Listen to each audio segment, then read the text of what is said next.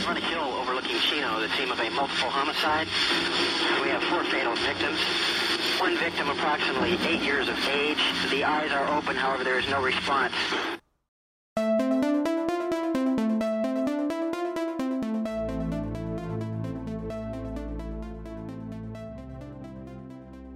Nothing bad hardly ever happens in a small town, especially one like Chino Hills, California. The date is June 5th of 1983. William Hughes peers through a sliding glass door into the bedroom of the Ryen family's house in Chino Hills. There he spots the bloody corpses of his 11 year old son Christopher, along with the bodies of Doug, Peggy, and their daughter Jessica, age 10, hacked to death. However, miraculously, their son Josh Ryen is still breathing and clinging on to life. But who would commit such a horrible act of violence? Fingers were pointed at an escapee convict, Kevin Cooper, while other rumors flew around town that it was an inside job committed by more than one person. But why the Ryen family? Was it a robbery gone wrong? Or was it a debt that needed to be collected? Or is it a deeper and darker secret that lies within the hills of that community? The paranormal aftermath. Was there an imprint or a residue left behind the night of June 4th of 1983 that still resides on the Ryens' property? Could it be the spirits of young Jessica Ryen and Christopher Hughes that residents have seen and felt on English Road? This is the true crime and paranormal aftermath of the Ryen family murders. So join us as Holly Weird Paranormal travels back in time to 1983, except that we're not going to Hollywood. We're traveling to Chino Hills.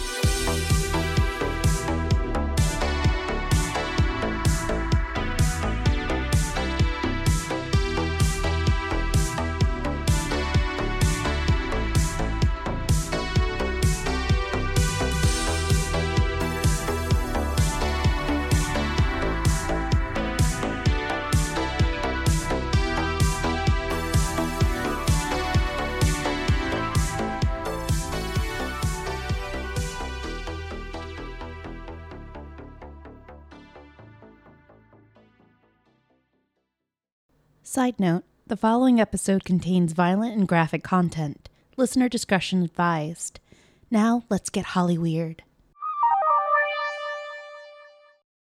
Close your eyes and imagine a room. There's a secret door, A staircase that descends into darkness. a room filled with terrible wonders.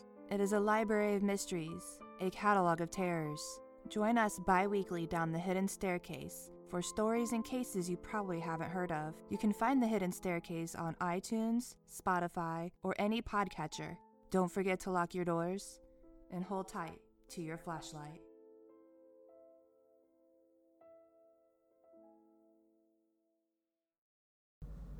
Hey guys. Oh, hello. Hello there. I didn't see you there.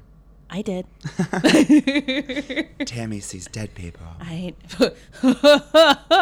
yes, didn't you see the Instagram yes, girl? girl. Shooketh. Uh, I yes, very shooketh. So guys, if you're not following us on Instagram, how dare you? then you're missing out on a lot. yes. Bryce will stalk you in many ways. Yes. You're welcome. So um, Our yeah, follows like drop drop all of a sudden. Like all of a sudden we lost 500 followers. Sorry, friends. I won't stalk you probably. So yeah, I caught a reflection of a dead guy on my lenses of my sunglasses. Yeah, that seems fine. oh, you should also burn those sunglasses.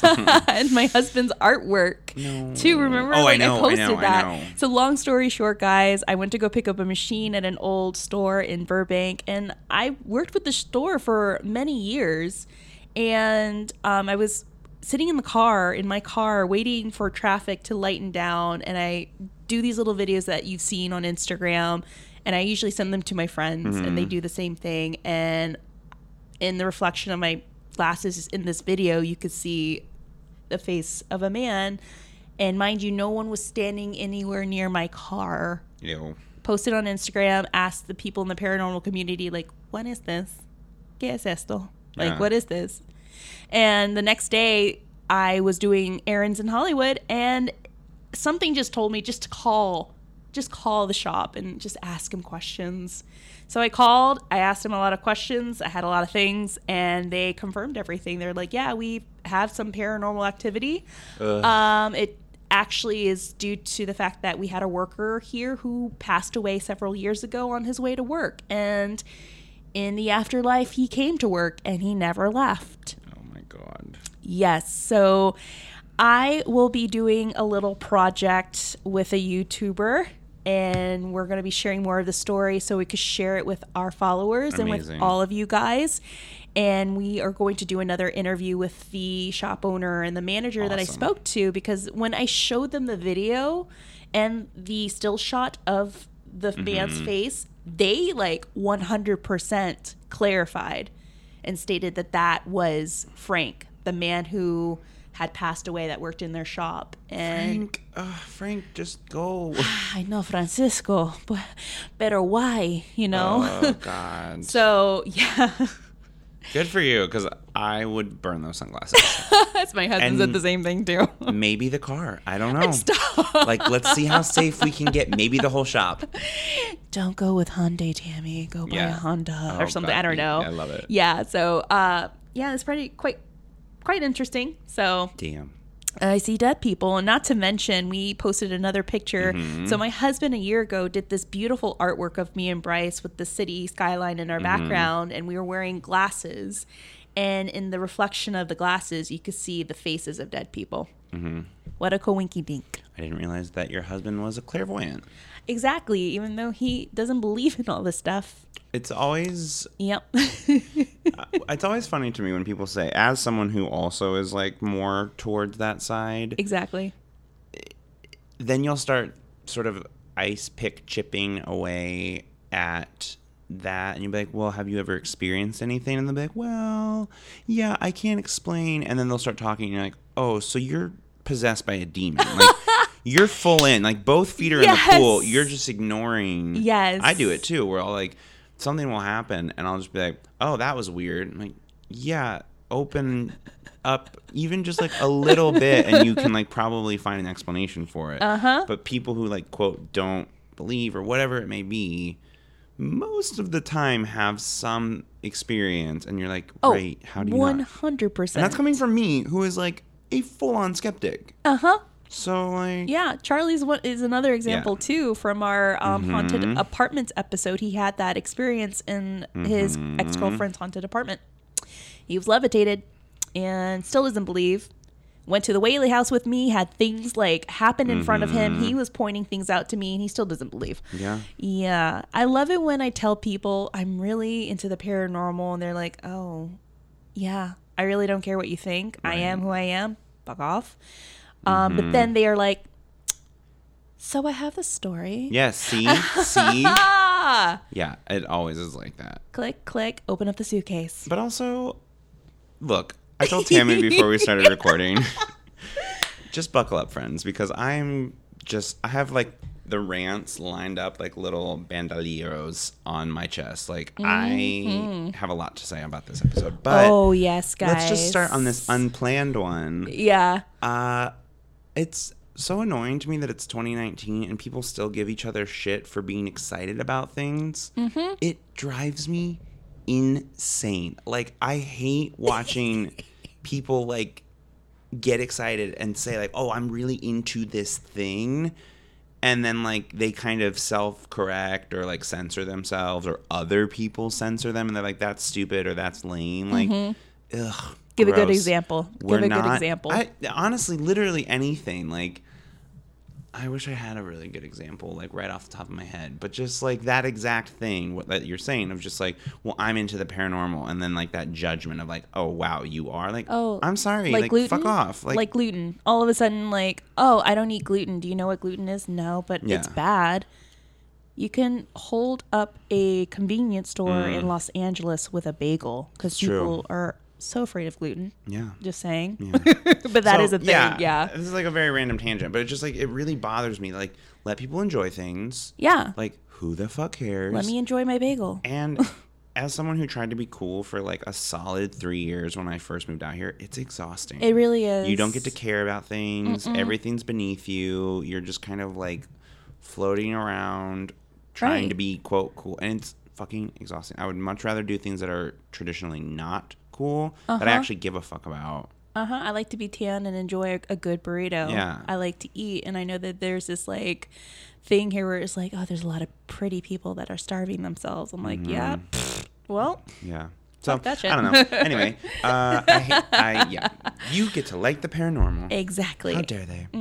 Well, guys, you're tuning into this episode because we are going to be talking about a little sleepy hamlet town known as Chino Hills, Yes. California. So, we are going to be talking about a really big case that is pretty relevant to this very day. Mm. And this is called the Ryen's murder case, Insane. aka the Chino Hills Massacre.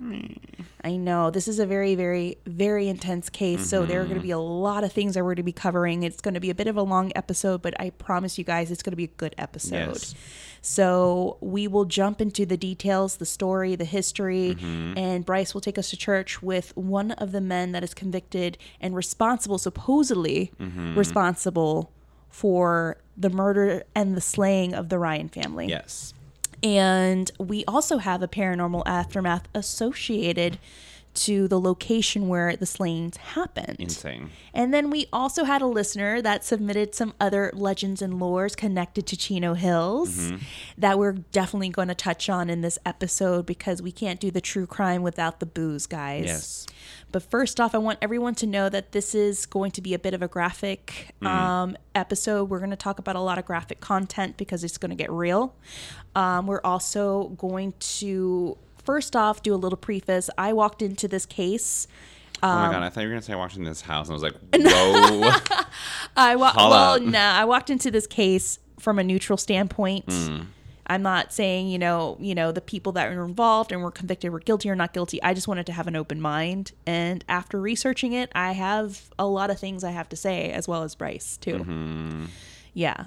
So, guys, let's jump into this case. Now, I heard about this case through the story of the Cooper House in Chino Hills.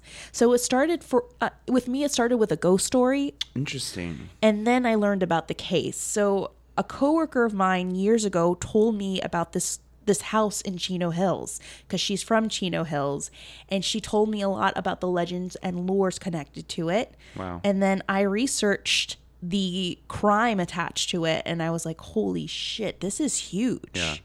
Now, in regards to our Richard Ramirez case, the 80s was the decade that changed Los Angeles. Yes. Exactly. And it was the decade that serial killers and mass murders peaked, you know? Mm-hmm. So get ready, guys. You know how we do. In order to begin, we need to go all the way back. We need to go back to June of 1983. Mm-hmm. And the setting is not in Hollywood and it's not in LA, it's in Chino. Hills, California. So, mm-hmm. for our non California listeners, Chino Hills is a city located in the southwestern corner of San Bernardino County, County, California.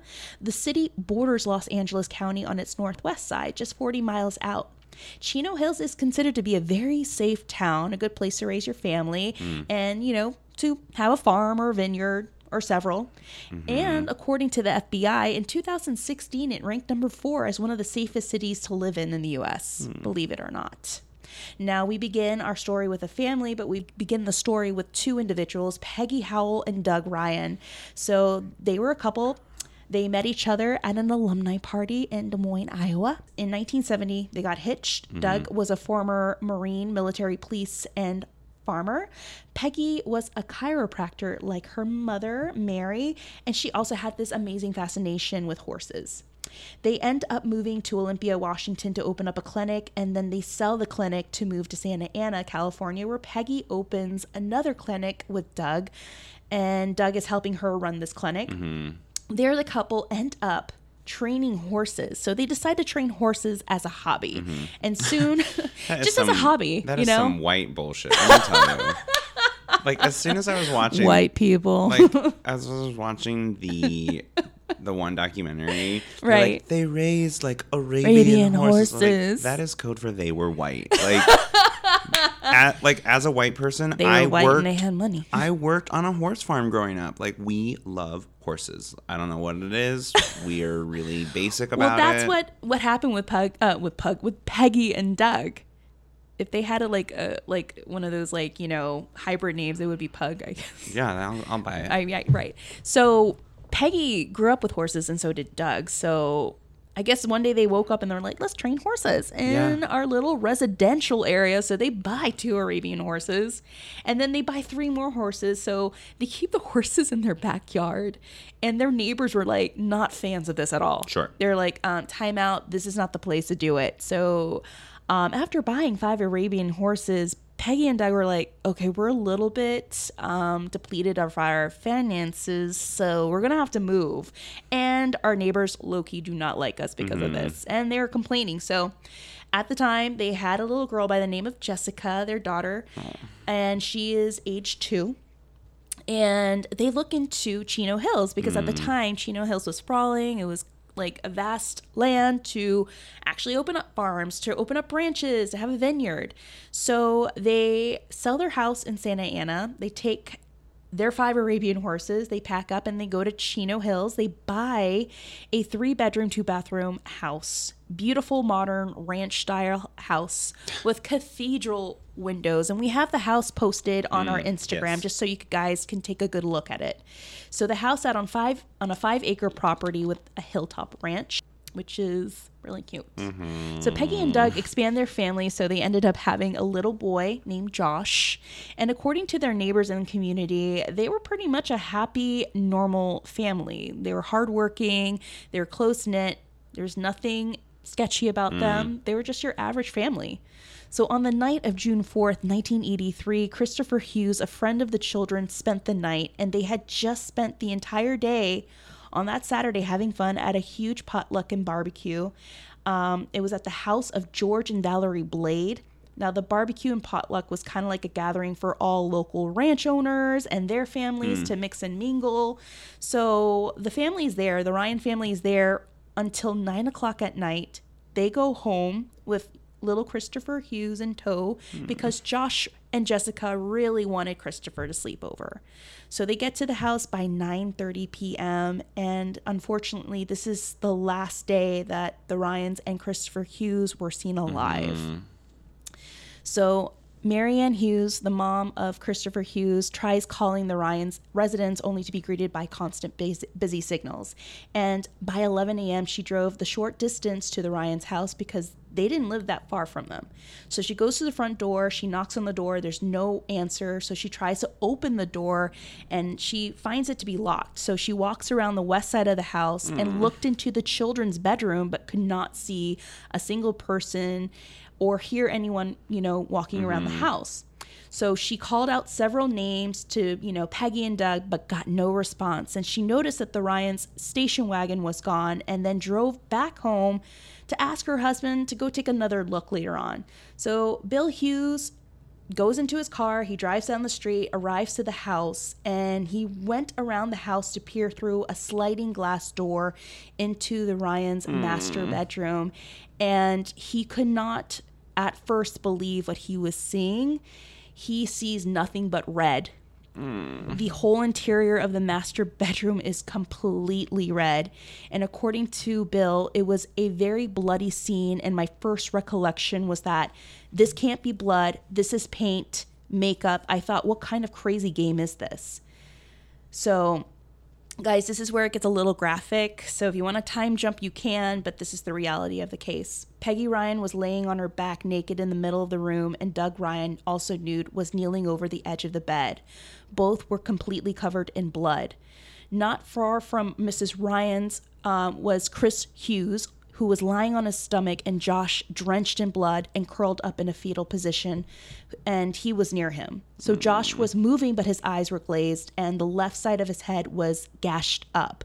So Josh had been left for dead with his throat slit from ear to ear, a hatchet blow to his head that fractured his skull, several stab wounds to his back that broke three of his ribs, and he had collapsed one lung, mm. and a broken collarbone to top it off and he also had a nearly severed left ear.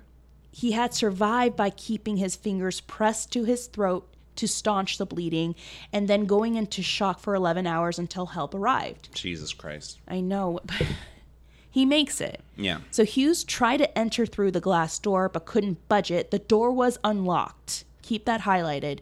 But in his panic, he was tugging it the wrong way. He yelled to Josh to open it, but Josh tried to move and couldn't. So Hughes ran around to the other side of the house and kicked in the kitchen door.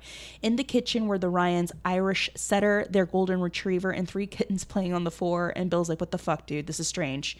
So he approaches the master bedroom, but upon his arrival, he is greeted by the lacerated body of Jessica Ryen sprawled across the doorway. He reached down to touch her and, um, by her stiffness, knew she was dead. He entered the master bedroom and called out to Josh. When Josh looked at him, Hughes asked him what happened, but Josh could could only mumble. He told Josh just to lie there. Hughes checked on his son, little Christopher, and the Ryens for signs of life and found instead massive face and head wounds. Mm. Rigor mortis had set in. Hughes tried to call 911 for the Ryens, but both phones were out of order. He raced to a neighbor's house and asked Bob Howie to call the police and request an ambulance for Josh. Hughes, recalling that he was somewhat in a state of shock, went home to tell his wife what he had seen while Howie went to the Ryens to wait with Josh until help could arrive. So th- the police, the firemen, paramedics hmm. all rush to the house. There's four to five paramedics working on Josh. They're a- they airlift him to Loma Linda Hospital, barely alive. Josh is barely breathing with a hmm. blood pressure count of zero over zero. So Josh ends up surviving, but was unable to speak and only able to communicate through writing and touch. So Josh was mm. able to communicate with a detective from the San Bernardino County Sheriff's Office, and the detective was really sweet. If you see the 40 hours mm-hmm. documentary, which we will leave that link in our notes, Yes. the detective goes on to state, you know, I wanted to make sure that he was comfortable with me. I know that he was really in a state of shock. He went through a lot of trauma. So I asked him questions about baseball and school. And when he was finally ready to answer questions, the detective lets Josh know to squeeze his hand to state um, an answer for yes. So the detective asks Josh if he remembers seeing anyone in the house aside from his family that night. Josh squeezes his hand. The detective asks him, All right, do you remember the number of men? I'm going to count the number and you're going to squeeze my hand. One, no squeeze. Two, no squeeze. Three, Josh squeezes his hand at three. So by the end of the questioning, it turns out that Josh had seen three white or Hispanic attackers in the house that night. But the biggest question is what did Josh see the night of the murders? And by the time Josh gained his strength to speak, he was able to tell the hospital staff and detectives what he saw that night. And according to Lorna Forbes, the hospital psychologist, she recorded Josh's statement stating that Josh remembered hearing his mom crying, followed by Chris's pleas for help. Hmm. Josh then states that he remembers seeing three white or Hispanic men. Wow. Now, this is the coroner's report, and this gets a little graphic too, guys. Mm-hmm. So, the coroner initially determined that there had been several assailants using several types of weapons a hatchet, an ice pick, or screwdriver, and either one or two hunting knives to stab and slash the murder victims a total of 144 times. Mm. Mind you, they also collected evidence that stated that it took the murderers to commit this crime within five to 10 minutes. Doug Ryen had suffered 37 inflicted wounds to the head, the face, the neck, the abdomen, chest, forearms, and legs. Peggy Ryen suffered 33 inflicted wounds to the head, face, neck, abs, chest, forearms, and legs. Jessica Ryen suffered the worst out of them all with 46 inflicted wounds to the head, the face, the neck, ab, chest, forearms, legs, and she had one of her fingers nearly decapitated. But the coroner said that she really did put up a good fight. Hmm. Christopher Hughes had suffered 25 inflicted wounds to the head, the face, the neck, the abs, the chest, and the hands. And the reason why he had a lot of trauma to the hands is because he was trying to shield himself from the attack. Now, this is where we go into motives, evidence, and suspects. But whom or who would commit such a terrible act of violence and why? Hmm. So there was one theory And according to the police, it was possibly a robbery gone wrong, but nothing inside the house was missing. You see, the Ryens kept weapons inside their home, they were untouched. There was also cash and jewelry that was laid out in certain hmm. areas of the house. They were untouched. Even Peggy's purse that was sitting in the living room was untouched. The only thing that was missing was the family station wagon. And while Josh was recovering in the ER, the sheriff deputies and detectives were working around the clock in and around the property. There were several signs, including Josh's personal account, pointed to three uh, white or Hispanic attackers, and it turned out that a huge piece of evidence turned up, which was a clump of blonde or brown hairs that were found in Jessica's hand as if it was torn off in a struggle. So keep that big chunk of evidence highlighted because you wouldn't believe what mm-hmm. they don't do with this piece of mm-hmm. evidence. The police end up finding footprints in and around the house. A hatchet was soon located not far from the Ryens' house, but the side of, of an adjacent road leading away from the Ryens' property. Testing on the hatchet is botched, rendering all forensic evidence useless. So, this is the beginning of the fuckery of the evidence. Yes. Now, on the night of the murders, two witnesses did see three white men driving a station wagon down the dead end road away from the house of the Ryens. The family station wagon was stolen that night, that night, so keep that in mind. Mm-hmm. Shortly after midnight, the night of the murders, three young white men entered a bar and grill about a mile away from the Ryens' home, and numerous bar workers and patrons observed them to be extremely drunk or spaced out on drugs. And when two of the men approached three young, attractive women, one of the women told him he had um, blood spatter all over him and he had blood all over his face and t-shirt. She noticed that the other man had on coveralls that were covered in blood, as well as his shoes were covered in blood to the point when you when he walks, you can hear the Jesus Christ. the blood, you know, just like kind of dripping from his shoes, which was really disgusting. Right, and no one like thought that was weird. Okay. I know. It's like the women are like, you smell like blood. You smell like human blood. Like, what the fuck? Ugh, yeah. But keep that big chunk hmm. of evidence highlighted too. The day after the murders were discovered, a woman driver spotted a bloody blue t shirt on the side of the road across from the bar and grill, and a sheriff's deputy picked it up. The next day, a bloody tan t shirt was found on the other side of the road up from the bar and grill, and the tan t shirt was a Fruit of the Loom, size medium with a pocket in the front. The presence of the two bloody t shirts strongly indicated that at least two assailants were hmm. involved in the attack at the Ryens' home, and they were very likely the men seen at the bar with blood splatter on their clothing. Four days after the murders, another woman turned into the sheriff's office bloody coveralls. Her boyfriend, a convicted murderer, had Sure, sure. left on the floor of her closet hours after the Ryens and Christopher Hughes were murdered. The woman, Diane Roper, told the deputy who bagged the coveralls that she had other information that implicated her boyfriend, Eugene Lee Furrow, keep that name forever highlighted in the Chino Hills murders. Hmm. But she wanted to speak with the homicide detectives. She would have told them that Furrow's hatchet was also missing and that he mm-hmm. no longer had on the tan t shirt he wore the Saturday of the murders. So she knew it was a fruit of the loom, size medium, with a pocket on the front. And she knew this and she literally had the receipts because she had recently purchased it for him at a Kmart. Oh no. Now Roper's No. boyfriend. I mean, it's just you know, it's just adding up, and you're thinking they're collecting this evidence. No, they're not collecting any, anything at all. So here's the things: Roper's boyfriend was one of the mo- one of the men that was seen that night at the bar with the bloody clothes. Jesus Christ. So Eugene Lee Furrow, who is a convicted killer. He killed a woman by the name of Mary Sue Kitts in 1974 in mm-hmm. Fresno, California. I looked into this case. Furrow was hired by Clarence Ray Allen. So if you're living in the 70s in Fresno, California, this is a big name because this guy was a huge criminal hmm. and mafioso who was responsible for many deaths in the 70s in Fresno, California. Jesus. So he wanted Mary killed, and he hires Furrow to kill her. Furrow strangles her to death and wraps her body up in plastic, weighted with stones, and dumped her body into the Frank Kern Canal. He pleaded guilty to a reduced charge of second degree murder. And um, here's a little side note: he loved bragging about it to his wife slash girlfriend Diane Roper and his motorcycle gang. Now, I'm just throwing this out there. Um, the gang that he quite possibly could have belonged to may have been the Hells Angels because they were big in California, especially during the 80s. Yes. And they were a motorcycle gang that consisted of convicts. yeah.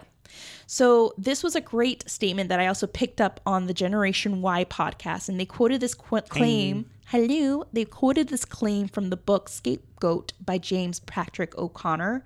So, there was a rumor that was going around that the leader of the motorcycle gang had a bad deal with Peggy.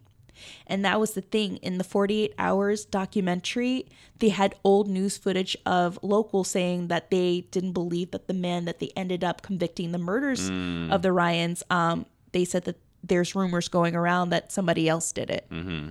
Now, quite possibly, this bad deal involved the horses, and that's a huge light bulb. A man by the name of Kuhn, who was an acquaintance of Lee Furrow, mentioned that he traveled with Lee and another man to the house to collect a debt that was in connection with the Aryan Brotherhood. Oh God. Kuhn, Furrow, and the other man travel to the house. Kuhn is the lookout. Furrow and the other man in question walk straight into the house through the front door because this was the 80s and we were still sleeping with our doors and windows unlocked. Sure. The men were in there for 10 to 15 minutes. When they entered the home, Kuhn mentions that they're wearing gloves and carrying weapons, and one of the weapons resembles a hatchet. When they made their way outside, uh, Kuhn finally um, is greeted by Furrow, and Furrow tells him that the debt was officially collected. They ended up driving off in a station wagon that was parked at the residence. They didn't have to break into the car because this was the 80s again, and they kept the keys in the car. Dumb. Exactly. Don't do that. Don't do that. So these are a lot of things that make you go, hmm. Um, this is still not taken into evidence or t- written as a statement, just an FYI. So, what about the stolen station wagon? The car is found a week later in Long Beach, and it just so happens that the car was left close to the residence of Furrow's stepmother's house, Barbara Baccaros, who, by the way, was also involved in the Mary Kitts uh, murder plot in the 70s. Just slipping that little detail in. So, second, there were three areas of blood found in the vehicle on the driver's seat, the passenger seat, and the left back seat. They also do not find any fingerprints in and around the car, and this is the first stint of the investigation of the station wagon. Hmm. But none of this ultimately mattered to the sheriff's office after deputies made what they thought was a breakthrough discovery. A 25 year old black man convicted of burglary had escaped from a minimum security Chino prison by walking through a fence. And he had been holed up for two days in an empty house just 125 yards away from the Ryen's home. So, who is this man? Bryce, you have Yes. not only the receipts, but you have like a freaking fat ledger book. Yes. Well, yeah. Let, let's just start with who he was because everything else is a little bit marred by my opinion. um, but yes. Uh, so Kevin Cooper uh, is the man you were speaking of, the man of the hour, and he was arrested, and he had actually been convicted in Pennsylvania of several burglary charges and had been accused of a kidnapping and a rape of a minor. Oh wow. Mm-hmm. So let me start by saying I'm not really super interested in like convincing anyone that he's a good person because it's irrelevant. No. But that's like kind of the point, in my opinion. Can I please get any higher? Because at the end of the day, rant one. If we don't serve justice blindly, then we can't serve it at all. Like, let's just start there. Right. That if he, as a bad person, is convicted because he's a bad person, regardless of whether or not he committed the crime that he is being accused of. In his sentencing, flash forward, there were, uh, I'm going to say addendums, but that's not the legal word, and I can't think of it now. But there were stipulations that were added into his sentencing for this quadruple murder that said that he was also the person who robbed and was convicted of robberies in Pennsylvania. That was his conviction in California. So like let's just start there. Right. That to me reeks of like, well, he's a bad person and so we're going to punish him because he's bad, not because he did this crime. And that is a slippery slope in my opinion. Right. Because if you're just punishing people because they're bad in general, it waters down the law. Because he is a product of our system. Yes. And to sort of segue into the next issue is that if you start trying to convict people because they're bad, it taints the way you process their case. It taints the way you collect the evidence. It taints the way you present and defend them or uh-huh. prosecute them. And it taints the way in which they're sentenced. And that is sort of the reason we have our legal system is so that everyone is in theory innocent until proven guilty in my opinion his case was marred by his race his proximity fine that's a pretty damning one and the fact that he's just generally not a good person but two of those three things should be irrelevant when you are pursuing justice Ugh, that is just the first of many, friends. Like, buckle up. Here we go. Yes. So, he is convicted uh, in a trial. They had to move it to San Diego because it was initially, he was arrested in San Bernardino County and they were unable to find a jury of impartial jurors. And so they moved it to San Diego and sort of extradited his case there to San Diego County. Um, he did plead guilty to escaping from the minimum security prison that you mentioned. So, you know, he's quote already guilty, if you will. You know what I mean? he's well, yeah, he's a convict. Mm-hmm. So he is then tried and is sentenced to death. And he essentially then begins the immediate process of the appeals and the entirety of the Supreme Court system up through the Ninth Circuit denies all of his appeals, essentially. Of course. Yes. And so, mm, so many little things about that.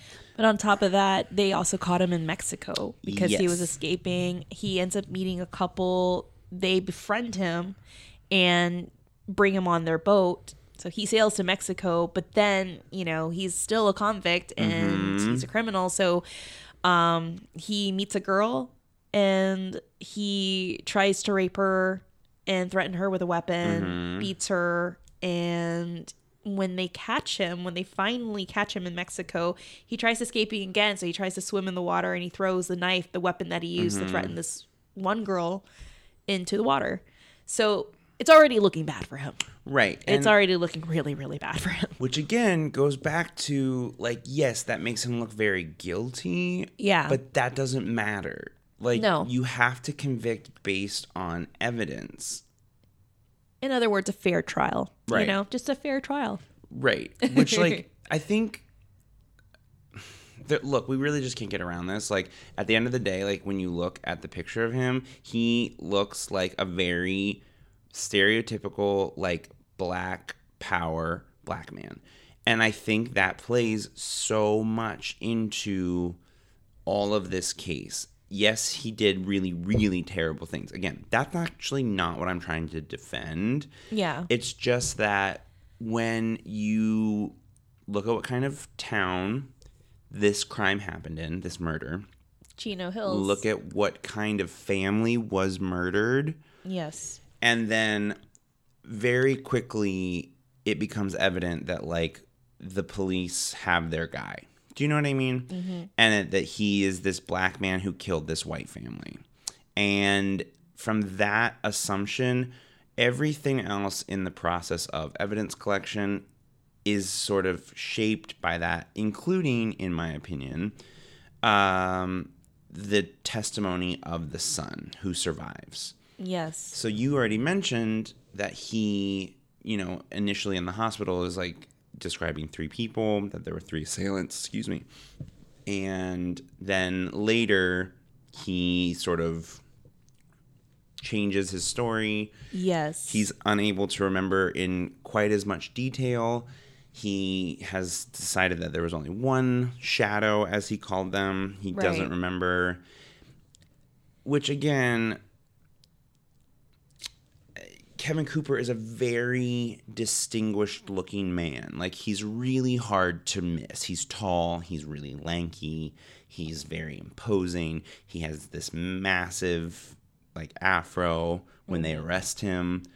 So again, if he starts out in his initial testimony describing like three white or Hispanic men, those are like pretty strong details. And then when he switches it, he can't remember like any details about the single Yes. assailant. It starts to seem like he, at, I mean, he was eight, right? He like, was eight. I was shocked when you were talking that he had the wherewithal to grab his own throat. Like an eight year old was able to think that way. Like, eight's very young. So if you've seen the show on Netflix that talks about this, I don't remember what it is off the top of my head. Making of a murder. Um, that's the other one I was going to bring up, but there's one as well that talks about the questioning process Oh yeah. and all the tactics that they use to break a potential suspect down. it's kind of called testifying. I know there's another term for it, but um, just an FYI, the former DA at the time, Dennis Kottmeier, sorry guys if I sound nasally, I'm just getting over a cold, wholeheartedly believe that Cooper committed these murders and he mm-hmm. worked very closely with Josh. So Yes. after Josh made the three statements, three of them, to the detective, the first man to question him um, from San Bernardino Police, mm-hmm. and then to the psychologist, and then to other staff members. It was three. And then, of course, mm-hmm. like you said, after speaking and working with Kottmeier, his story changed. And if you see any of these tapes, it's a lot of, you know, obviously the son is not on trial, but it is No. a lot of badgering type questioning. Are you sure? Are you sure? Wasn't it this? Very leading, very like pointed line of questioning. And he's he's now 12, I think, at that point Yeah. um again like it's so young and you're not fully aware and you're a victim and your beautiful sweet grandmother who I'm just so obsessed with Dr. Mary. I know if you if you watch the 48 hour documentary, this documentary was shot in 2004, so it's a little outdated, but it goes into great depth. Yes. and they do a lot of um, investigating into the evidence. They ask a lot of questions um, to the people that witnessed the men at the bar. They even interview Diane Roper and the interview Kottmeier and all the detectives that were involved. Yeah. Yeah. So again, this is a lot of my opinion mixed in with like some facts, but it's because uh, as we move forward talking about possible manipulation, possible other suspects, it just is all tainted by how sure the sheriff's department was that it was this lone black killer. And you it's sort of inescapable, unfortunately. And like that sort of voracious like this is our guy and thus evidence that doesn't support that testimony that doesn't support that is sort of burnt away in the Yeah. fire of their scrutiny and or uh, misuse of evidence so again this is very political you brought up how to make a murderer Yes. that is such a perfect example of just like once it's decided before a trial, before a jury has a chance to hear the evidence, in the initial process of the evidence collection, so much can be fucked up because if the person who's collecting the evidence decides that it fits with the case, that's it. And if they decide that it doesn't, as we'll see, then God knows what could happen to it. So, speaking of, Speaking of, let's talk about some of those things. let's talk about the evidence. Well, first, before we do that, Oh, um, okay. so he I think I did briefly mention it. Uh, a jury did convict Kevin Cooper of four counts of first degree murder and one count of attempted murder with the intention of uh, inflicting bodily injury. And they sentenced, and he was sentenced to the death penalty, which California still has. Don't worry, that one's coming. that one's At real the long. time, yeah, they still have it. There's gonna be a part two just for that. um, so there was, uh, and then as I mentioned, the stipulation was entered that Kevin Cooper was the man who abducted the minor on October 8th of 1982 from the Heath residence, kidnapped her, and later raped her in Frock Park. Again, not a good person. Not the point. I feel like I can't say that enough Right. carry on. um, so let's go through the very long list of uh, discrepancies and misuse and possible manipulation of, Of the course. evidence in this case because I think it sort of It's paints really- a fuller picture. It's really messed up. Yeah. So the first one uh, we talked about, Josh Ryen's testimony uh, indicated uh, to his social worker that there were three or four white men com- uh, who were attacking his family. Um, the later it was uh, what's the word? Dissent in a dissenting opinion. One of the judges um, said that deputies misrepresented his recollections and gradually shaped his testimony so that it was consistent with the prosecution's theory that there was only one killer, uh, which we sort of just talked about. Um, in 2010, uh, in a lecture at Gonzaga University, Judge uh, Quackenbush he wrote that the sheriff's department was called, as you mentioned, by Diana Roper, who was the then girlfriend of Lee Furrow. She testified that he came home on June 4th, which was the day after, or the morning In the morning of. Yeah, It was really, right. really early. Very early in the morning. Yeah. Um, and he had changed out of his overalls, left on the floor of the closet, and that when she went, uh, and that he wasn't wearing the shirt that she had seen him leave in, which she claimed was a tan T-shirt with a pocket, which was, as you mentioned, Mm-hmm. Fruit of the loom, fruit of the size loom. medium, and they make a statement too that uh, Kevin Cooper does not wear a size medium. He's a big man. He wears a large. and she said he had come home without it and that later when she went to clean up the overalls that they were covered in blood. She called the sheriff's department and submitted an affidavit testifying that they were uh, Furrow's coveralls and that he was missing his shirt. And then that was sort of the end of it. They never tested the overalls for blood. Uh, the sheriff's department turned them over to never turned them over to Cooper or to his lawyers, and they were disposed of uh, mysteriously quote quote quote quote quote quote quote quote quote on the day of Cooper's arraignment. Oh yeah, um, and I quote from the 48 Hours episode: "They threw them away. They threw them away. They threw them away." and the way in which they were thrown away contradicted the sheriff department's testimony in the actual trial. Uh, there was phone logs that showed that the department, uh, excuse me, that the sheriff's department did make attempts to give the coverall, coveralls to the lead investigator, which they claim that they never had. Um, and then later, a supervisor admitted under oath that he had signed off on the throwing away of the overalls, which contradicted one of the deputy's testimonies that he decided on his own that they weren't important, which either way is really shitty, but Yeah. fine. Also, if you take the time to watch the documentary, which I think you should, it's actually really good. Yes. Um, when she starts questioning him and he's like, Oh "Well, I don't know. I can't be bothered with that. Like, it's vague. I don't recollect. I don't recollect." And she's just like, "But it happened in your department. Isn't that oh departmental Oh negligence?" God, and he's yes. like, "This is over." And he like gets up and storms away. I'm like, "You you, know what you did is wrong. I'm sorry. Like if He someone didn't want to admit it, if someone was the problem. confronts me with something that's untrue, believe that I will be dying on that sword defending myself. But if they confront me with something that is true and I don't want to admit it, yeah, I'm gonna get out of that situation. I'm gonna exactly. like and like as a died in the wool wasp, like game recognized game, he was trying to get out of that situation because he knows that what he let happen in his department was wrong. right. Oh, God. Okay. No, it's so true because if you watch, if you see the the interview, like she's like really reaming him with these questions, like what happened to the coveralls, and she's confused. She's like, "But you were presented these coveralls that were covered in blood."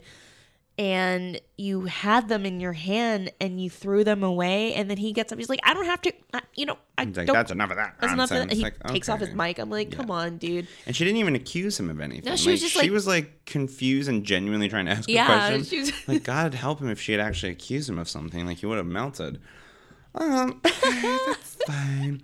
Um, later, uh, as we mentioned, uh, Roper provided an affidavit under oath, and she stated that the T-shirt found beside the road was the T-shirt of her then boyfriend Lee Furrow. Furrow, excuse me. As you mentioned, is a Fruit of the Loom T-shirt with a breast pocket.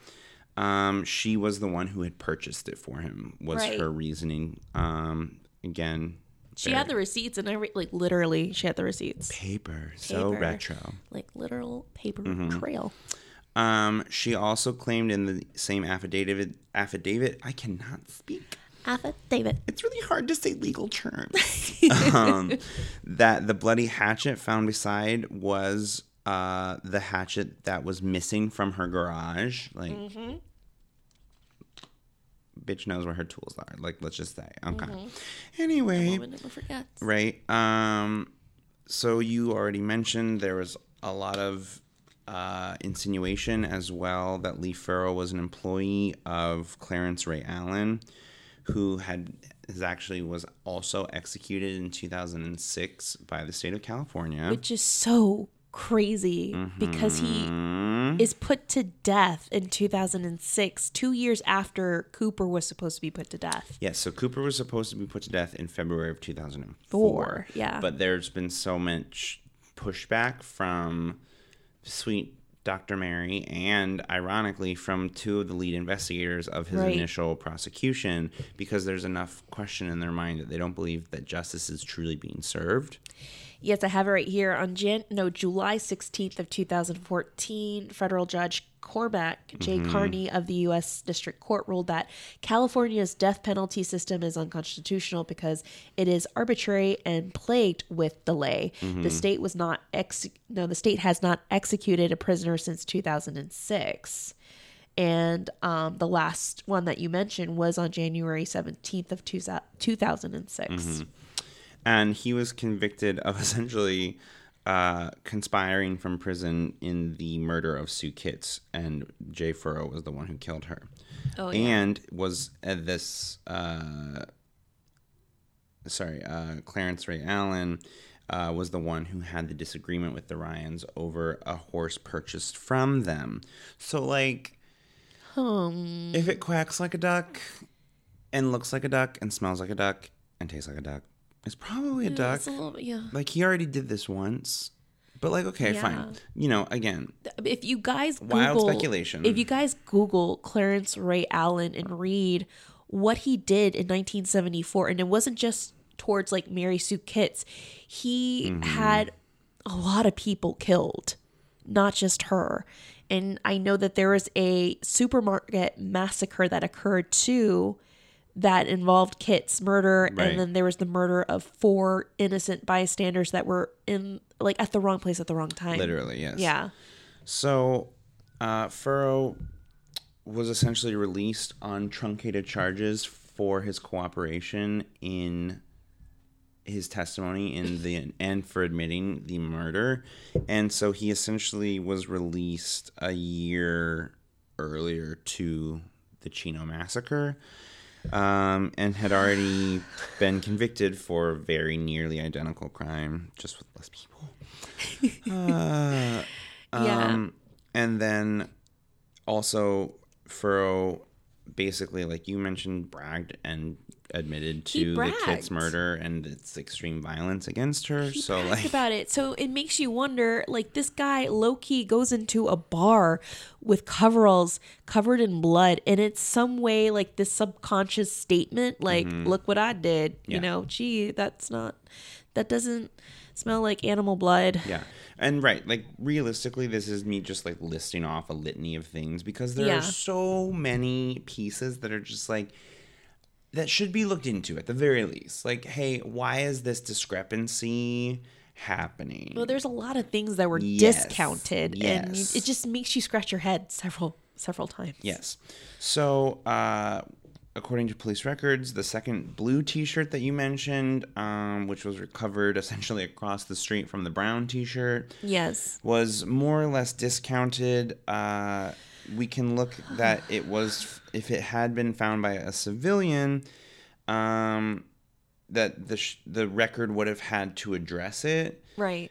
But because there's just like the one shirt in reference, we can like surmise essentially. So this is like a little tenuous, but like we can surmise that it's only referring to one shirt because otherwise legally they have to report that there are two shirts. Yes. So like whether or not that's like willful refusal to admit evidence it, it certainly is sketchy at the very least because there were two t-shirts found within feet of each other Exactly. And they keep the tan shirt, but they don't test it. right the tan shirt is a whole That's a whole another episode. Yeah. Uh, and I think the blue shirt was like thrown away as well, or they it went missing. Well, and uh, Judge, he accepted the state's claim in essence that there was only one shirt and has since blocked the defense from ever pursuing that matter. So, like, again, the the flip side of this coin of like my liberal righteous indignation is that this all does cost money. And I get that sort of mindset of like, well, we have enough evidence to convict him, quote unquote. Um, so these other tests are a waste of taxpayers' money. Yes. My flaming liberal counter to that is like, stop spending my money on like war and spend it on the pursuit of justice. So like, it's sort of a merry-go-round of like, where does money go and like what deserves to be pursued in a case of justice and what doesn't Exactly. just the fact that a judge can be like, no, you can't pursue that anymore makes me feel a little icky inside. It, yeah. Because, like, what if on the front of the blue shirt written in DNA is the answer to this murder mystery? We don't know. Yeah, probably not realistically. I'm not stupid. Mm-hmm. But we don't know because now we don't get to know because it's not being every possible option. And the thing that I can't escape from this is that, like, what if you're in the wrong place at the wrong time and you're convicted of a crime that you genuinely didn't commit and there's enough circumstantial evidence that makes you look guilty yeah you shouldn't have been there Right. And now you're facing the death penalty mm-hmm. and people or persons are conspiring or willfully ignoring things that could help you not die mm-hmm. should Kevin Cooper be convicted of something? Yes, agreed. Should he be convicted and the only person to pay for the deaths of this family? I don't know that I can realistically say that. No. So it's just like again, he's a bad person. That's not what we're defending. But at the end of the day, if this were me and they were like, "Well, you can't pursue that," it would be so devastating. It's like, yeah, but what if there's evidence that could exonerate you? Exactly. They were just looking at evidence that proved him. So there was even evidence of a shoe print outside, several of them outside the house that matched a prison issue Pro-Keds shoe that is issued to men at the Chino Hills facility. Yes. and they proved that to be of Cooper as well. They said that there is a connection um, of the hatchet that they believe it came from the house that he was cooped up in, the mm-hmm. Lisa's house. Mm-hmm. So they connect that to that, and then they find a splotch of blood on a paint chip mm-hmm. in the in the Ryen's house. That's called, um, I believe it's, I think it's eight forty one drop of blood. And then they do the second a second investigation mm. of the station wagon and then they find Yes. two oh all of a sudden oh wait wait we missed the two cigarette butts in the station wagon. Yeah. So there's no fingerprints found, which to me means like like you searched it mm. pretty aggressively. exactly and yet you don't collect what would have literal mounds of DNA on it from the saliva and the fingers. And then all of a sudden they appear.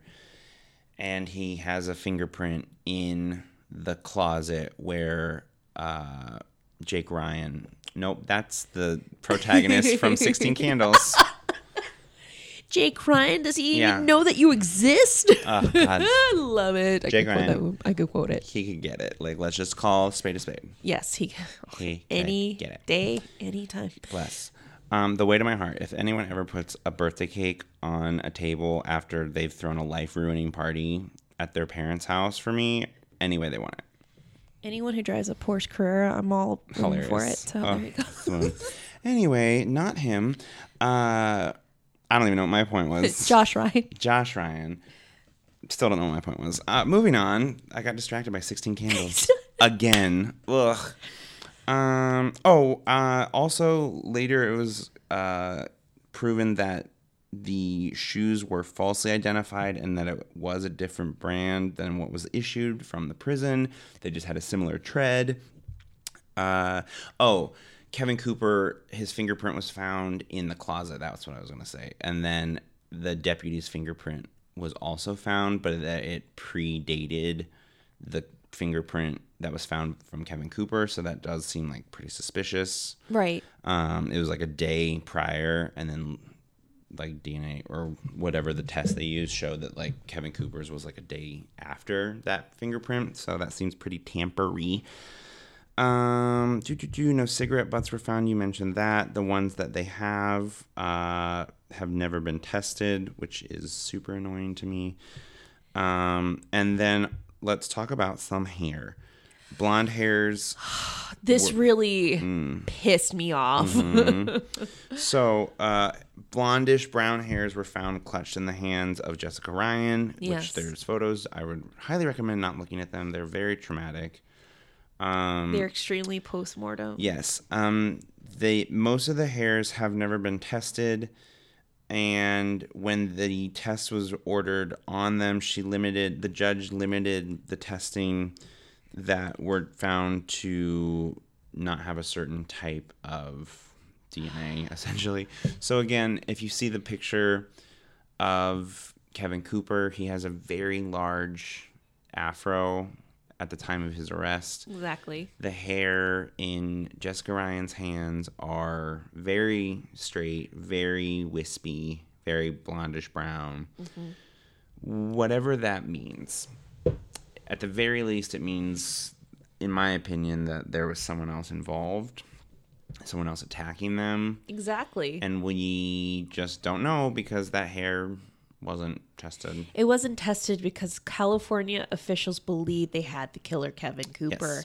And according to the 48 Hours interview, Josh Ryen goes, for the record, he states the hair needs to be tested. Yes. Her hand is clenched, fighting for her life with the hair in it. So I want to know, and I need to know how come this hair sample hasn't been tested. Yes. And Brown also did not, Jerry Brown also did not authorize the DNA testing of the victim's fingernail scrapings or hmm. items that could prove Cooper was framed, including a vial of Cooper's blood drawn when he was arrested, and it contains the blood preservative of EDTA as expected. And um, also the blood of at least another unknown person. So there's also tampering with that blood as well. And the thing that's so crazy about all of that is that this is a very like strange situation of the friend of my or the enemy of my enemy is my friend. And so you have this sort of odd coalition of like Kevin Cooper and the victim and his grandmother and the initial prosecutors working pro bono to almost not even prove his innocence, but just to actually seek justice. And they're being fought by the state of California. And They it's are. so odd and disappointing and like weirdly inspiring all at the same time because they're just like, we just need to know whichever way. So we have like the relatives of the deceased. You have Mary, and then I find out that Paul Ingalls, who was the man to catch Cooper, is working for the grandmother Yes. pro bono. And then um, Peggy's sister steps forward and says, "No, Cooper needs a fair trial." Yes. So, and again, they all, I don't think they're they're not really on his side in the sense that they're like he should be free. No.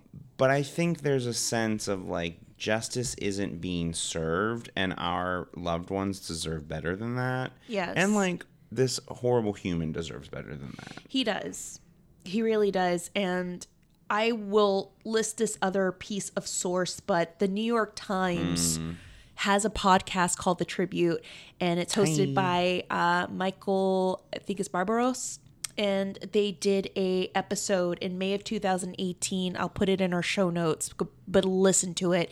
It's a 30 minute episode, and the reason why he did this episode was as a counter to um, Nicholas Kristof's article, his opinion piece in the New York Times, where he labeled it as was Kevin Cooper framed.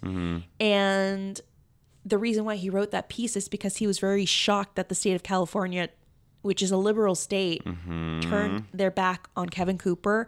And one particular individual, aside from Arnold Schwarzenegger and Jerry Brown, but Kamala Harris, who mm-hmm. back in the early 2000s, who was the attorney general, Yes. turned her back. Her and her office turned her back on the clemency that Yes. Cooper submitted. And it's so funny because in the episode, Nicholas Kristof says, after I wrote that piece, she got a lot of fire. And she ends up calling him to apologize. Calling who?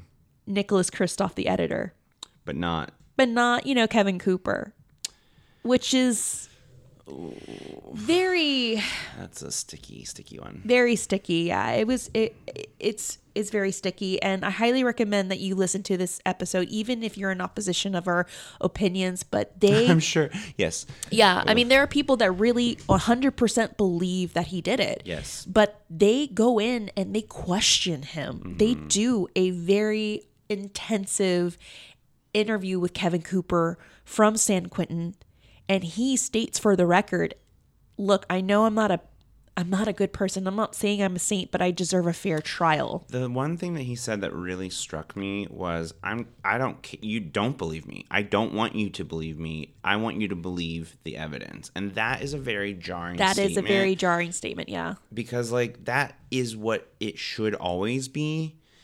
If we start prosecuting and there are many many instances of this where if the witness, the defendant, the whomever we saw in the OJ case, if the lawyers themselves are perceived a certain way, it mars the justice. In theory, it would just be presentation of the facts and then the jury would be deciding, but that's very rarely how it actually shakes out. yeah Um, so I I've I found that to be a very like powerful statement of like no she's like well why should people trust you and he says don't trust me that's not what I'm asking and for I believe him. If you listen to this episode, he is like mm-hmm. just straightforward mm-hmm. forward and brutal and just brutally honest. Mm-hmm. And yeah, we don't believe that he's a good person. And he admits that. He's like, I fucked up a lot of people. I've done some really fucking horrible things. And I'm not wanting to be praised as being a good person. I've been a part of the system since I was 7 and I know the system very well. And I know for a fact that I will still have a date with death, you know, and that's really, really sad. He also states people want me executed um, because they say the families need closure, but closure is not justice. Truth is justice. And he states that in the episode, which was so powerful to me. yeah so uh it's interesting because on his way out Jerry Brown uh in December of 2018 so m- literal months ago uh ordered new DNA testing in the Cooper case but and here's Here's another twist. here's the big one that I've been sitting on because you're about to get like just a real Yeah, I know. coastal elite rant. So like, I really am sorry. Like, I'm a nice person. I promise. Like, if we ever have drinks, friends, know that I won't like bombard you with this. But They will immediately get on their computers and their phones, like, "Hey, Bryce, you want to go out for a drink?" I know. No, I feel like I'm just gonna like write everyone like a written, illegible letter that's like, I'm really sorry, like to disappoint you. Um, I am very against the death penalty. And it's funny that we're doing this episode this week because recently there have been like several instances that have like challenged whether or not I truly believe that. Obviously, the Ted Bundy documentary on Netflix was one of them. If Yeah. you haven't watched them, I would highly recommend them. It's a little bit of a glorification of a crazy person, but I think there's a lot of interesting psychology and evidence and storytelling. It's very well done It is. but I did. I found myself at the end of that really relishing in his death and like, yeah, this person does deserve it. He's broken and he has hurt people. But at the end of the day, like, I really don't think we should be killing people who aren't of sound mind. So again, I hear your pushback through the mic. Like, I really do understand. But I think this is a similar case, and California just voted recently in our midterm elections that we would actually be expediting the death penalty process, which I could not be more opposed to. And so, for anyone who doesn't keep up with California elections, um, the there was essentially two propositions on the ballot, and a vote for one was, and I'm very much oversimplifying. So if you really do care, you can look it up. Um, it's kind of convoluted, but if you voted for one, it was to abolish the death penalty in California. Yeah. And if you voted for the other, it superseded and it was to expedite the process so that death row inmates were not languishing away for decades on death row. It would expedite the time between their conviction and their actual execution date. And the problem that I have with that is that A, I don't think anyone should be put to death. There are different ways that they can pay their debt to society. Uh, this is a really good example of one. Uh, let's assume that Kevin Cooper is innocent of these murders. He's been in prison for 60. It- Wait, did I just do the math right? How long has he been in prison? He was imprisoned in 80, 60. No, he's 61. He is 61. Sorry, I was like, wait, I'm He's saying been wrong in numbers. prison for He's been in uh, prison 32, 30, Yeah, my, yeah, 34 years now. So, in theory, if he were innocent of these crimes, that is 34 years of prison that he has paid that he cannot get back, that he doesn't deserve Right. for this crime. Again, not him, the person, this crime only. So, Exactly. that's a lot of ifs in that sentence. But um, the problem now is that in future cases that could have similar issues, we are not done with racism in this country. We are not done with obstruction of justice in this country. There are much more likely, in my opinion, to be people who are on death row who will be sentenced and executed without the opportunity for justice to prevail. And I find that to be incredibly terrifying. Um, again, I know that I'm pretty left on this issue, that I don't think anyone should be executed. Um, I in remember, this case in particular, it gets pretty sticky. I just remember when we were talking with Cameron Britton, Mm, he made a good point. He's he said that you know what we all have in common for people that are for and against it is compassion. yes. Compassion because we want to avenge the people that were murdered by these individuals. Yes. and we Yeah. want closure, but also people want fairness at the Mm-hmm. same time. Yes. And I would even take it a step further, unfortunately, that sometimes fairness and justice are not linked. No. unfortunately. No, I agree. Because I will agree. Yeah. And, and again, it's such a placating statement, but it doesn't bring your loved ones back. No, it doesn't. And that's like that's Yeah. something that even Cooper, like I just said, like Cooper said, like they want me to admit it because families need closure. But he's like, that's not the point. Mm-hmm. I just want a fair trial. Yes. and it's so true and it's just jarring of course to think that everything was ignored yes. that the evidence was discarded and i even read that at one point one of the sheriff deputies during that time there are a couple of crooked sheriff deputies that were working for san bernardino one of them was um, fired for stealing guns from the from you know their facility Mm-hmm. and another one was fired for tampering with evidence Good grief. Um, let's lightly transition into what you think happened. What I think happened is it, it goes further and it goes deeper. I really don't believe that Cooper committed these crimes. I just think that he was there at the wrong place at the wrong time, and it just so happened to be 125 yards away from where the murders were committed. Do you think he was involved in any way? I believe that maybe you know he could have been involved as a lookout and someone that they could pin this on easily with his background.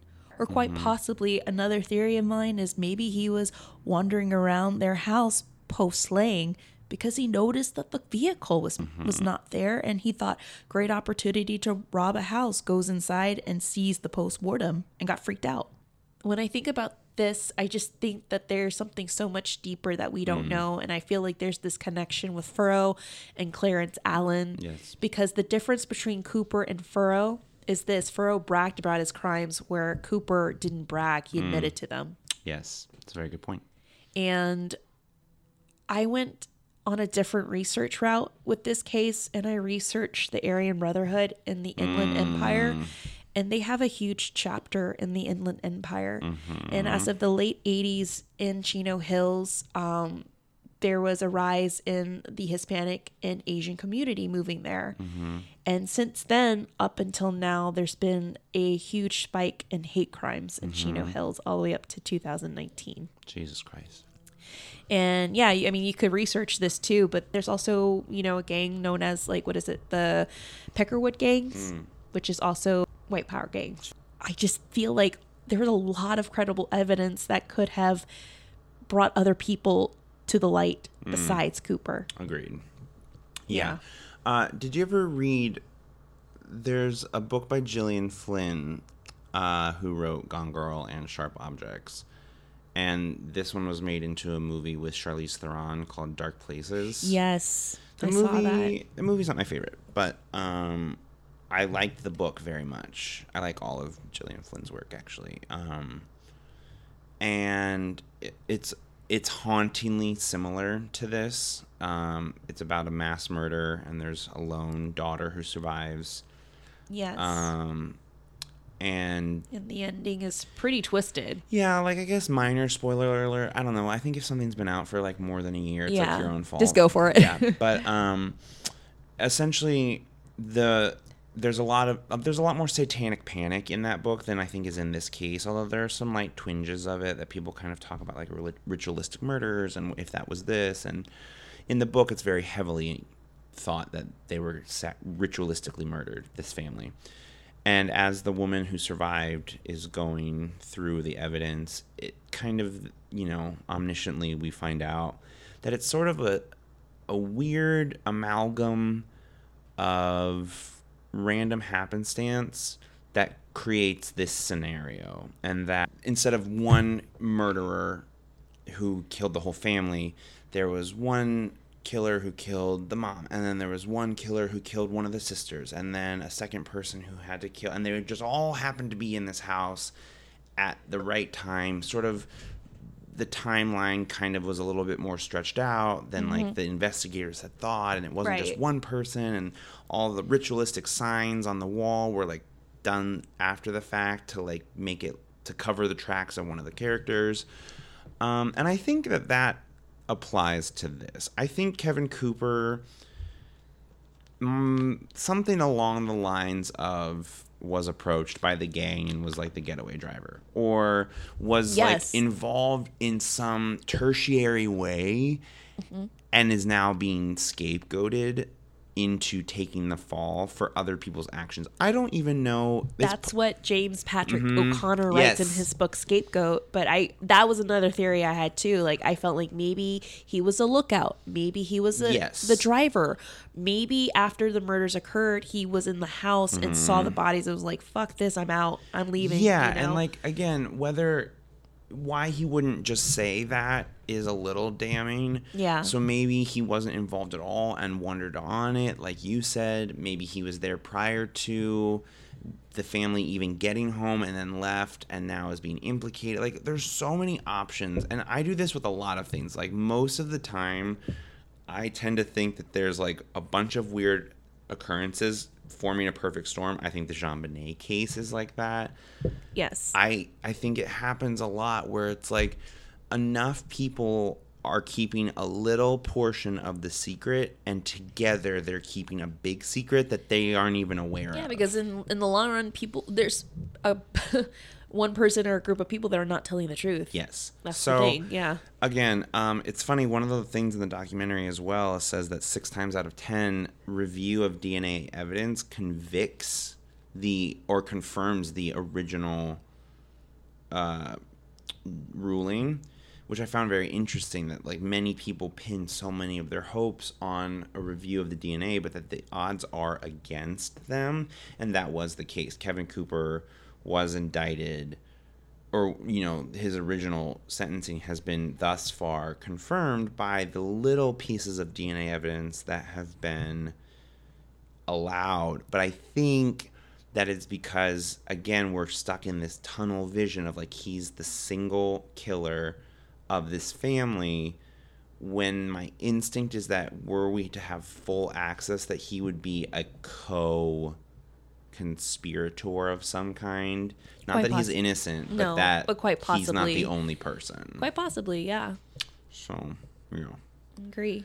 shocker newsflash So there was this whole thing with the beige shirt, Yes. and according to the tribute that the police found that night, um, the one that Furrow was wearing, they needed to find out if the blood on the shirt belonged to him or the test tube of his blood that they collected from Cooper when they arrested him, and to see if they can find a preservative called EDTA, which preserves the blood in the test tube. So this was an attempt to see if that blood was planted or did he bleed in the commission of the crime. And things that make you go, hmm, this is a big, big ordeal because they find traces of EDTA.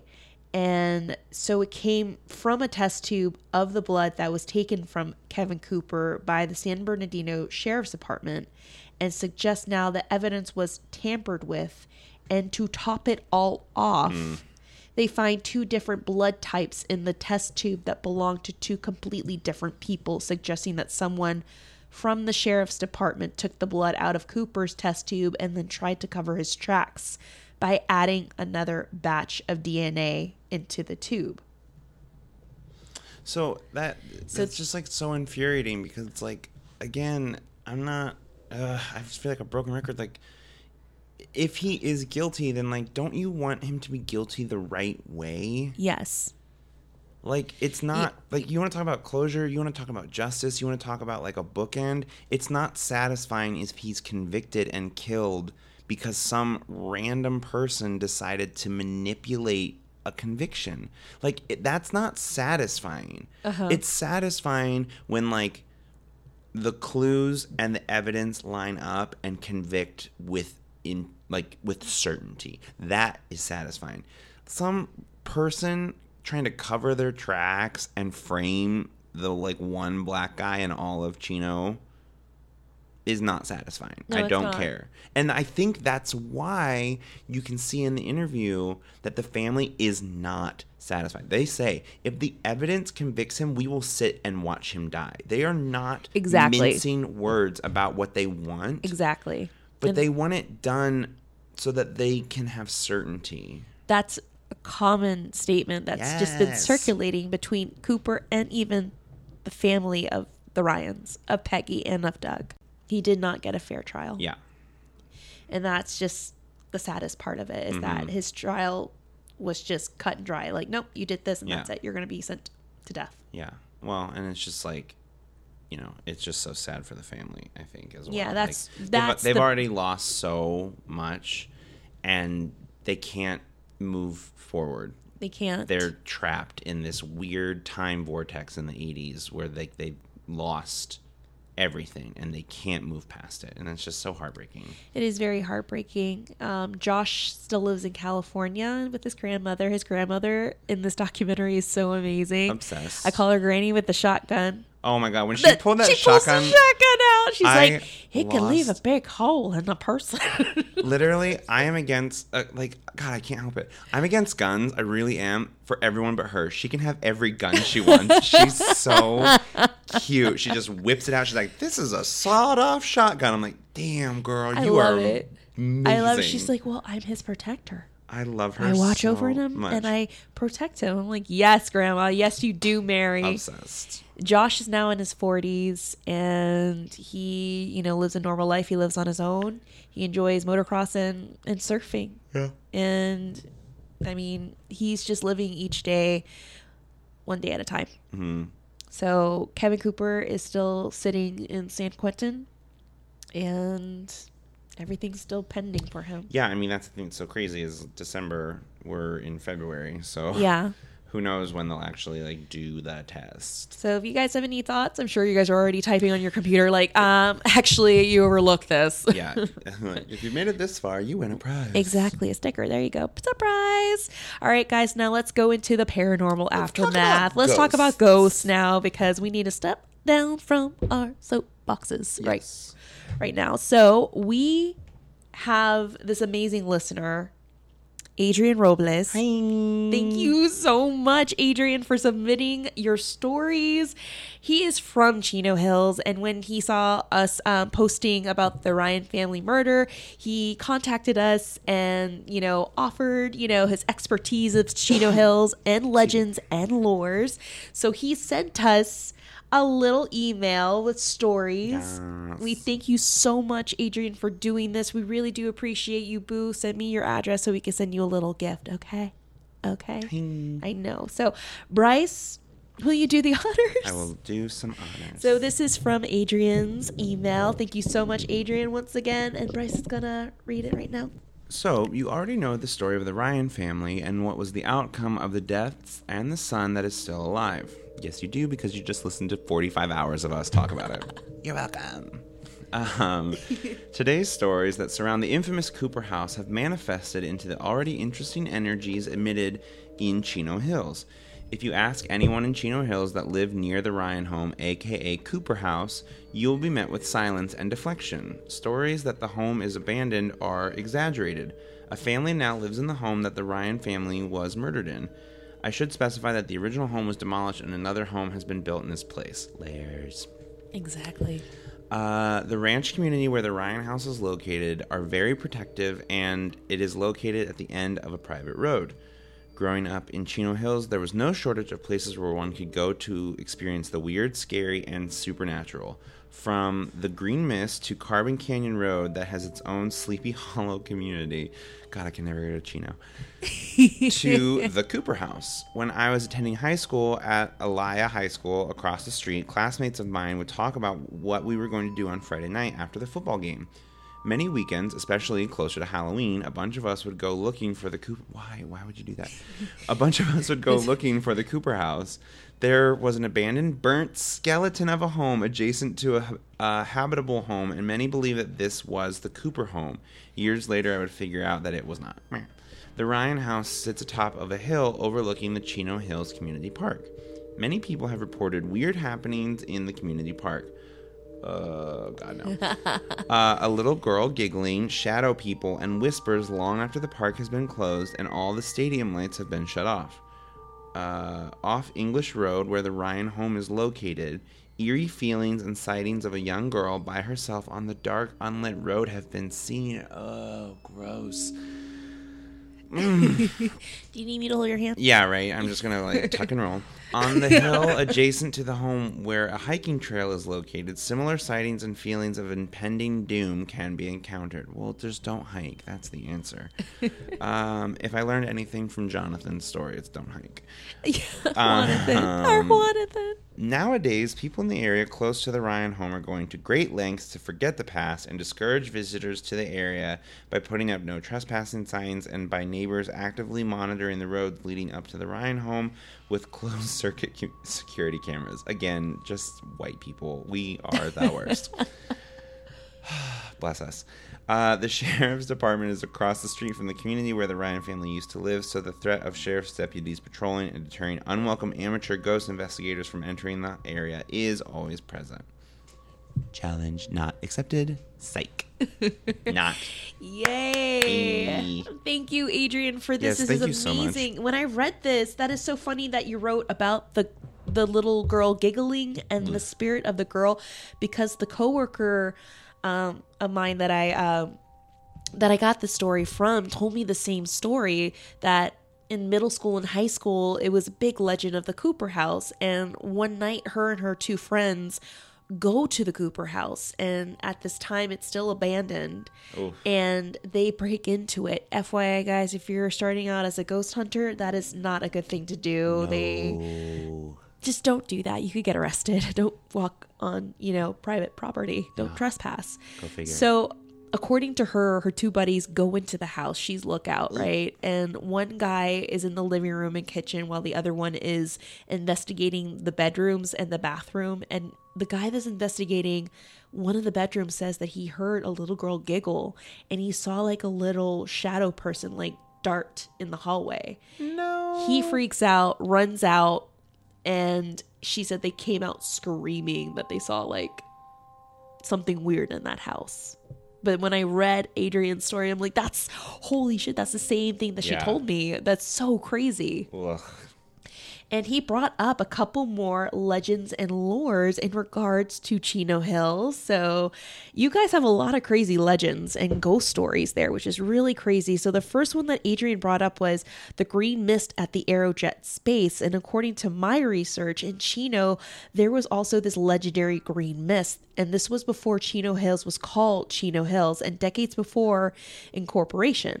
The green mist was located out on an old Aerojet road, a narrow winding two-lane affair, and it was said that the headlights of cars traveling on the on the road or the 71 expressway created an effect of a green mist against the hills.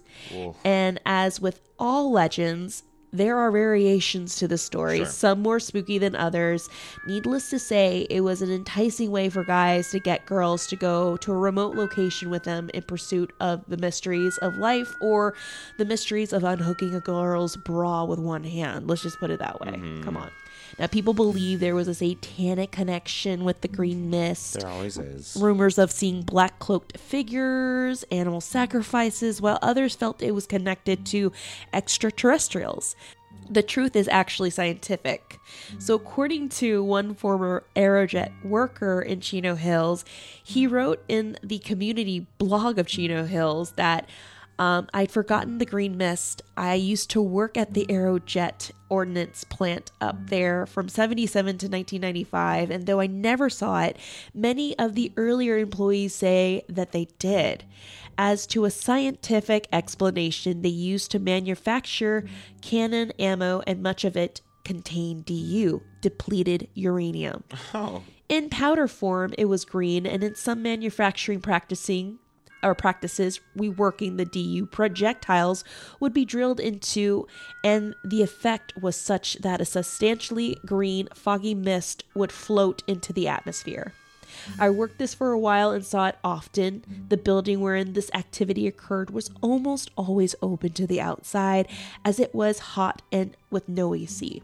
It's possible that during cool nights, when the well known ground fog would present itself, and with high activity of reworked manufacturing going on, that the ground fog would take on a greenish tint. Hmm. Makes sense, although I can't say that depleted uranium in powder form wafting through the fog is any more comforting than the more fanciful explanations. Right. Like one way you are being possessed, and the other way you are full of cancer. So like Exactly. whatever, it's fine. Congratulations. Now, there's a legend that he also brought up of Carbon Road. Like most state highways, Carbon Canyon Road, located near Brea, California, and the town. I was so excited when I heard about this. Sleepy Hollow. We have a we have a town called Sleepy Hollow, and I really want to go Oh my goodness. has had its share of accidents. Now, Carbon Canyon Road is part of the California freeway system and is also known as California's State Highway 142. And legend has it that souls lost on Carbon Canyon Road never left. oh, good. Yeah. So ghosts that haunt Carbon Canyon Road have been described by some witnesses as bloody and decomposing. Ugh. Many drivers have seen a woman staring at the water near Brea. They describe her as a forlorn woman in a, a red dress. Those who have gotten a better look say she has matted hair and blood all over her arms, her face, and her clothing. Only a few people have ever seen her up close, including a couple resident psychics, and even fewer will talk about it. Hmm. Now, those who have managed to speak about her face say that after you look into her empty eye sockets, you'll never be the same. Oh my god. Some even call her empty eyes for this very reason. It's unsure why this ghost haunts the water on this particular stretch of road, but some witnesses believe she murdered her husband's lover. This is just legend. Tied her to rocks and um, submerged the body into the water. When she went to leave the crime scene, her car spun out of control on one of the road's many sharp turns, and her body and spirit were lost in Carbon Canyon Road as well. Now she is forced to haunt the road where she died, looking over her own crime scene and never being able to find rest, inner peace, or forgiveness for her husband, his lover, or herself. Okay, but like, I've had a first date too. You're not special. Oh god. Yeah. Fifty Shades of Haunted. Yeah. Can't imagine why I'm single. It's fine. Oh, you've gotten better with these ghost stories. Ah, right yeah. now. See a little bead of sweat. Yeah, right. Just a little one. blurg. So those are the legends and lores and ghost stories and the paranormal aftermath connected to the Ryen house, aka the Cooper house, and to our own Chino Hills. I'm so happy that we did a little tale about Chino Hills. I don't care how much I love horses. I will not be going there. I want to still like tour around there. Adrian has given us his phone number, so he's ready for a little day, a play date. Y'all can go, and I'll just like Skype, like do a little virtual tour. Like, Ooh, it's so beautiful. My breath is being taken. Wow. Bryce sitting at a Starbucks close to his uh, house. yeah. Yeah, pretty much. All right, guys. Well, we're going to take it to a close right now. We have a few spiritual bays of the week, but before we go into that, we want to say a big thank you to two very special peeps. Thank you to Christina, aka our Crusty Mouse on Instagram. I finally had the pleasure of meeting her this past weekend at Craig Owens' presentation at the Wolves Bar in downtown LA. And she gifted me a little ghost pin, and it was the sweetest, most darling thing. Thank you so much, Christina. Also, thank you to Adrian Robles for taking the time to send us his hometown legends and stories of Chino Hills. And congrats to our friend Craig Owens of Bizarre Los Angeles. He had a phenomenal turnout last weekend. Actually, now that this is airing, it's actually two weeks ago, with his presentation of ghost stories of the Alexandria Hotel. And the venue got so packed that they had to add another show. So he had a six o'clock presentation, an eight o'clock presentation that were all booked, all Amazing. packed. And then they added a 10 o'clock, and that was booked Amazing. and they were turning all of us away so we weren't able to go inside i know so um congrats craig hopefully we'll get to see more of your future presentations soon so our two spiritual bays of the week we have the paranormal experience podcast. Leon thomas and karina are the spooky paranormal hosts and they talk about everything involved in the paranormal world. If a person place or thing is haunted, they'll talk about it. Huh. So give them a listen. And the second one, of course, we just did an interview with them, is the Edge of Reason radio show. Yes. So it's a radio show that features everything from the paranormal, scientific, and pop culture worlds, as well as glitches in the matrix and cutting edge medical science. So the show is hosted by Zana. Zana Lowe and Gigi Miller. They are two crazy gals that like to get freaky and weird. And I was on their um, show two weeks ago. Bryce couldn't be a part of it due to his work schedule. I know. I'm such a boring little fan. But we're gonna make it back on their Yes. radio so show soon. So They're so um, awesome. check them out, guys, this coming Monday because they're gonna have our friend David Omen on the radio show as a special guest. I got them connected with him, and it's going to be a great interview. It is. Yes. All right, guys, if you love Hollyweird Paranormal, we love for you to subscribe, rate, and give a review on iTunes. It really helps us out a lot, and it helps us become a little more visible. Can't get enough of Hollyweird Paranormal? Then stalk us on Instagram and Facebook at Hollyweird Paranormal and Twitter at HWP Podcast. Have a story that you're dying to share, no pun intended, especially legends and lores. I would like to do an episode Ooh, yes. where you guys submit your hometown legends and lores. Bryce, I know you have some from your hometown. Yes. I have some from New Orleans I love to share, and we love to hear yours. So send them on over our way. Catch up with our past episodes on blueberry.net, Apple Podcasts, Google Podcast, Stitcher, SoundCloud, Google Play, Castbox, and Spotify. All right, guys, till next time. Bryce, you got anything to say? Bye. Bye. Bye, guys.